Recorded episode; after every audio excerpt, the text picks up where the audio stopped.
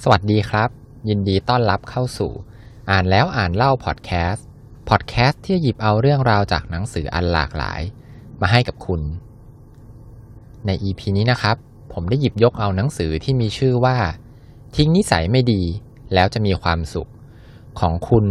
โกโด โทคิโอที่เป็นผู้เขียนหนังสือขายดีสองเล่มที่ออกมาก่อนหน้านี้แล้วนะครับ เล่มแรกชื่อว่า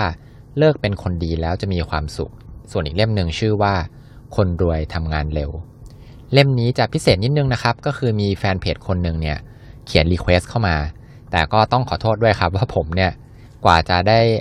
หยิบเอามาอ่านเนี่ยช้ามากๆเลยน่าจะเป็นเดือนแล้วนะครับ เนื้อหาของหนังสือเล่มนี้ครับก็พูดถึง 40 นิสัยที่ไม่ดีที่เราเนี่ยควรจะกำจัดมันออกไปจากชีวิตของเรา แต่ทีนี้ถ้าเกิดจะให้เล่าทุกนิสัยเลยก็คงจะไม่ไหวนะครับ ผมก็เลย ขอเลือกเอาอันที่คิดว่าน่าสนใจแล้วก็น่าจะใช้ได้จริงเนี่ย เอามาเล่าให้ฟังกัน เรามาเริ่มกันเลยดีกว่า นิสัยแรกครับก็คือ ทิ้งคำพูดในแง่ลบ เช่นคำพูดที่ว่า ฉันทำไม่ได้หรอก หรือว่าทำไปก็ไม่มีอะไรดีขึ้น บางคนเนี่ยชอบพูดคำพูดพวกนี้จนเป็นนิสัยเลย ซึ่งหนังสือแนะนำว่าเราควรจะเลิกเดี๋ยวนี้เลยครับ เพราะว่า เพราะว่าอะไรครับ ไม่มีใครหรอกที่อยากจะช่วยหรือว่าให้คำแนะนำกับ คนที่ชอบพูดคำประเภทนี้ออกมานะครับ เพราะว่าถึงเราให้คำแนะนำไปเนี่ยเขาก็ไม่ทำอะไรอยู่ดี และอย่างที่สำคัญครับก็คือ สมองเนี่ยก็ยังจะหยุดคิดหาวิธีการแก้ไขอีกด้วย ถ้าเกิดว่าพูดคำพูดในแง่ลบแบบนี้บ่อย ๆ อันนี้ความเห็นส่วนตัวนะครับ ผมคิดว่าคำพูดที่เป็นแง่ลบเนี่ยมันแทบจะไม่มีข้อดีเลย ถ้าเกิดว่าเราลองทำตามก็คือทิ้งคำพูดแง่ลบออกไปเนี่ย มันก็น่าจะทำให้ชีวิตเราดีขึ้น อย่างที่หนังสือเขาว่านะครับ นิสัยที่สองครับก็คือให้ทิ้งคำว่ายุ่งครับ เมื่อเราพูดคำว่ายุ่ง หรือว่าอย่างเช่นบอกว่างานเรายุ่งเนี่ยครับมันก็เหมือนกับว่าเราเนี่ยคิดถึงแต่เรื่องของตัวเอง งานของตัวเองแบบโฟกัสไปที่ตัวเองเท่านั้น รวมถึงมีความอ่อนแอและความไม่มั่นใจเนี่ยซ่อนอยู่ในคำพูดนั้นด้วย ทีนี้เมื่อเราใช้คำว่ายุ่งบ่อย ๆ เนี่ย คุณตัวคุณเองเนี่ยครับก็จะรู้สึกร้อนรนแล้วก็รู้สึกกระวนกระวายขึ้นมาจริง ๆ นะฮะ เมื่อคุณใจคุณเนี่ยร้อนรนก็จะทำให้คุณเนี่ยครับไม่ได้มองสิ่งรอบๆตัวเลยหรือว่า แม้แต่ไม่ได้หยุดคิดแบบจริงจังๆเลยนะครับ กับตัวงานของคุณที่คุณบอกว่ายุ่งเนี่ย ทีนี้ครับ ถ้าเกิดว่าเราเลิกพูดคำว่ายุ่ง แล้วให้บอกตัวเองว่าเราเนี่ยยังว่างนะครับ อันนี้เป็นสิ่งที่หนังสือเนี่ยเขาแนะนำทีนี้จะทำแบบนี้ไปเพื่ออะไรครับ ข้อแรกนะครับก็คือ มันจะเป็นการเปลี่ยนวิธีการคิดจากที่ว่ายุ่งจนไม่มีเวลาทำอย่างอื่นเลยเนี่ย อันนี้เนี่ยครับ เปลี่ยนมันก็จะเปลี่ยนความคิดของสมองว่า เอ๊ะปริมาณงานที่เยอะขนาดนี้เนี่ย เราจะทำด้วยวิธีการไหนดีนะครับ และสุดท้ายเนี่ย มันก็ทำให้เราเนี่ยหาวิธีหาทางออกได้ครับ กับไองานที่เราบอกว่ายุ่งมากๆเนี่ยครับ ข้อ2ครับ มันทำให้สมองเนี่ยมีพื้นที่ว่างเอาไว้สำหรับให้คิดมากขึ้นนะครับ ให้เราเนี่ยได้ถอยออกมาจากสภาวะที่แบบตื่นตระหนกนะครับ แล้วก็ทำให้เราเนี่ยได้มองไปถึงในอนาคตอีกด้วย ไม่ใช่เราเนี่ยกลายเป็นคนที่แบบมองแต่งานที่อยู่ตรงหน้านะฮะแล้วก็ข้อ3ครับเป็นการเสริมภาพลักษณ์ด้วย ไม่อย่างนั้นเนี่ยทุกคนก็จะมองแต่ว่าเราเนี่ยแบบชอบพูดว่ายุ่งตลอดเลย เหมือนกับเราบริหารจัดการไม่ค่อยดีนะครับ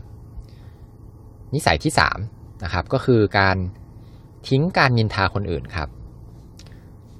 ทีนี้ต้องมาดูเหตุผลกันก่อนว่าเอ๊ะแล้วทำไมคนเนี่ยถึงชอบนินทาคนอื่นนะครับแล้วทำไมคนที่นินทาคนอื่นเนี่ยส่วนใหญ่นะครับ หนังสือบอกว่าเป็นคนที่ไม่ประสบความสำเร็จครับ มีอยู่ด้วยกัน 4 เหตุผลนะครับ อันแรกเลยครับ การที่คนที่ชอบนินทาเนี่ยไม่ประสบความสำเร็จก็เพราะว่ามันเป็นการประจานตัวเองครับ ว่าเป็นคนไม่มีเหตุผล แล้วก็เป็นคนที่ไม่เหมาะกับองค์กรนะครับ อันนี้ยกตัวอย่างก็คือคนที่ชอบนินทาเนี่ย ชอบเป็นคนพูดชอบพูดรับหลังคนนะครับ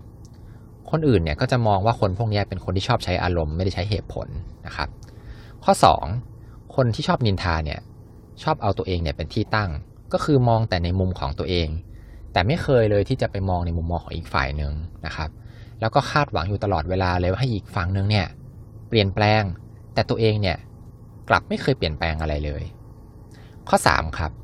เป็นคนที่กลัวความแตกต่าง แล้วก็ไม่กล้าตัดสินใจ คนที่เอาแต่ว่าองค์กรนะครับ หรือว่าว่าหัวหน้าเนี่ย แต่คนพวกนี้ครับสังเกตไหมครับว่า ไม่ลาออกครับ คนที่เขาเป็นคนที่แบบเป็นคนจริง แล้วก็เป็นคนเก่งเนี่ย ถ้าเขาเห็นแล้วว่าตัวเขาเองไม่เหมาะกับองค์กร หรือว่าแบบผู้นำในองค์กรเนี่ย ไม่ดีดูแล้วไม่มีอนาคตเนี่ยเขาก็จะลาออกไปเองแบบเงียบๆครับ ไม่มานั่งแบบนินทาคนอื่นนะครับ ข้อ4ครับ การนินทาเนี่ย มันเป็นการเสียเวลาไปโดยเปล่าประโยชน์นะครับ ก็อันนี้เป็น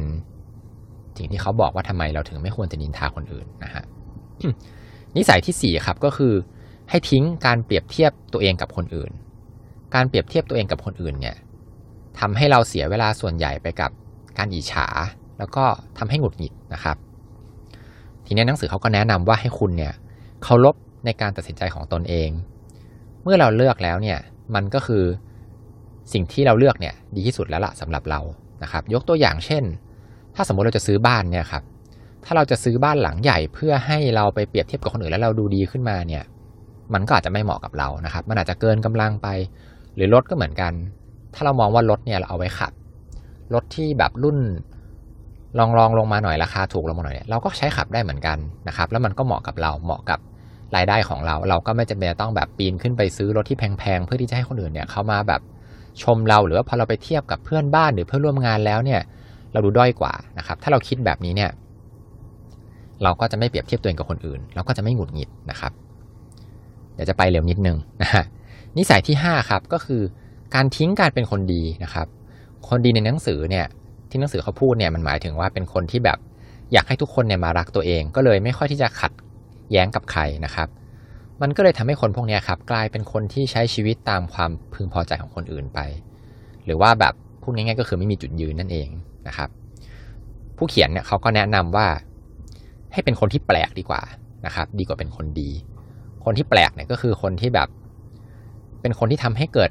ประเด็นที่จะถกเถียงกันได้นะครับ เหมือนกับเป็นการคิดต่างนะครับ แต่ว่าคิดต่างแบบมีแบบมีคอนเซปต์นะฮะอันนี้ก็ดีกว่าที่จะเป็นคนดี นิสัยที่ 6 นะครับ ที่ผมเลือกมานะครับ ก็คือ การทิ้งการพยายามที่จะสร้าง connection ครับ แล้วหันมาโฟกัสที่การสร้างผลงานแทน ข้อนี้น่าสนใจนะครับ ผู้เขียนเนี่ยเขาบอกว่า ถ้าเราพยายามเริ่มต้นการสร้าง connection จากการที่แบบเหมือนกับเป็นคนที่คุยสนุกอัธยาศัยดี เพื่อที่จะ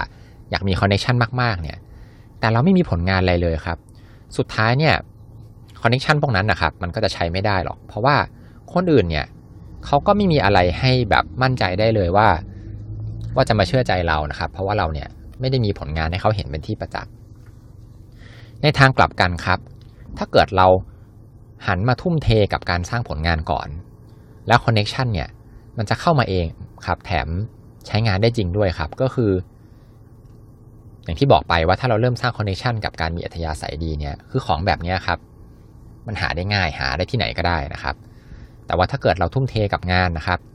ยิ่งเราสร้างผลงานมากเท่าไหร่เนี่ย มันก็จะทำให้เราเนี่ยมีคนรู้จักเรามากยิ่งขึ้น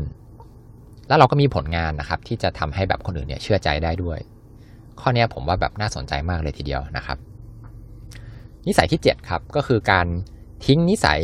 การอ่านหนังสือพัฒนาตัวเองแล้วไม่ลงมือทำอันนี้ก็น่าสนใจเหมือนกันนะครับสำหรับคนที่ชอบอ่านหนังสือ ข้อดีนะครับของหนังสือแนวพัฒนาตนเองพวกนี้เนี่ยก็คือ หนึ่งเลยนะครับ เป็นการทลายความยึดติดนะครับ แล้วก็ความเข้าใจผิดของตนเอง ข้อ 2 ครับ มันทำให้คนอ่านได้มุมมองใหม่ ๆ ข้อ 3 ครับ เป็นการได้เติมพลังแล้วก็ปลุกไฟในตัวนะครับ แต่สิ่งที่สำคัญกว่าเรื่องพวกนี้ก็คือ ถึงแม้เราจะอ่านไปมากมายขนาดไหนครับ แต่ถ้าเราไม่ลงมือทำอะไรเลย ไม่ลงมือเปลี่ยนแปลงตัวเองเลยเนี่ย มันก็เท่ากับศูนย์ครับ ก็คือไม่ได้ไม่ได้มีผลลัพธ์อะไรออกมาเลยนะครับ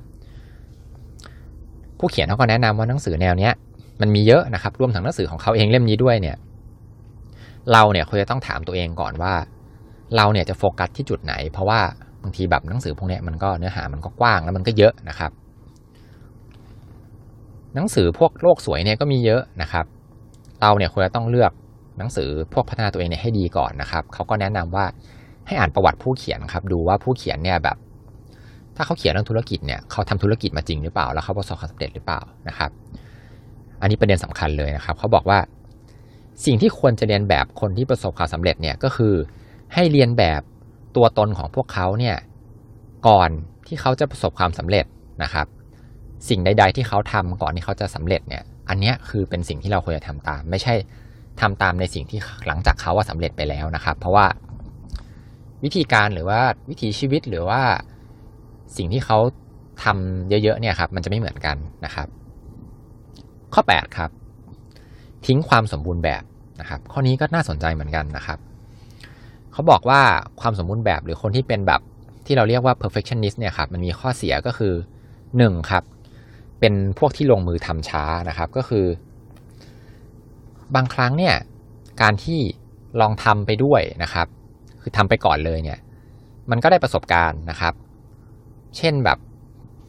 เราเตรียมตัวที่จะสอบเนี่ยครับ ถ้าเราทดลองไปสอบที่สนามแข่งเลยเนี่ย มันก็ทำให้เราเนี่ยได้ฝึกนะครับ แล้วก็ได้รู้บรรยากาศของการที่ไปสอบในสนามสอบจริง ๆ ดีกว่าแบบ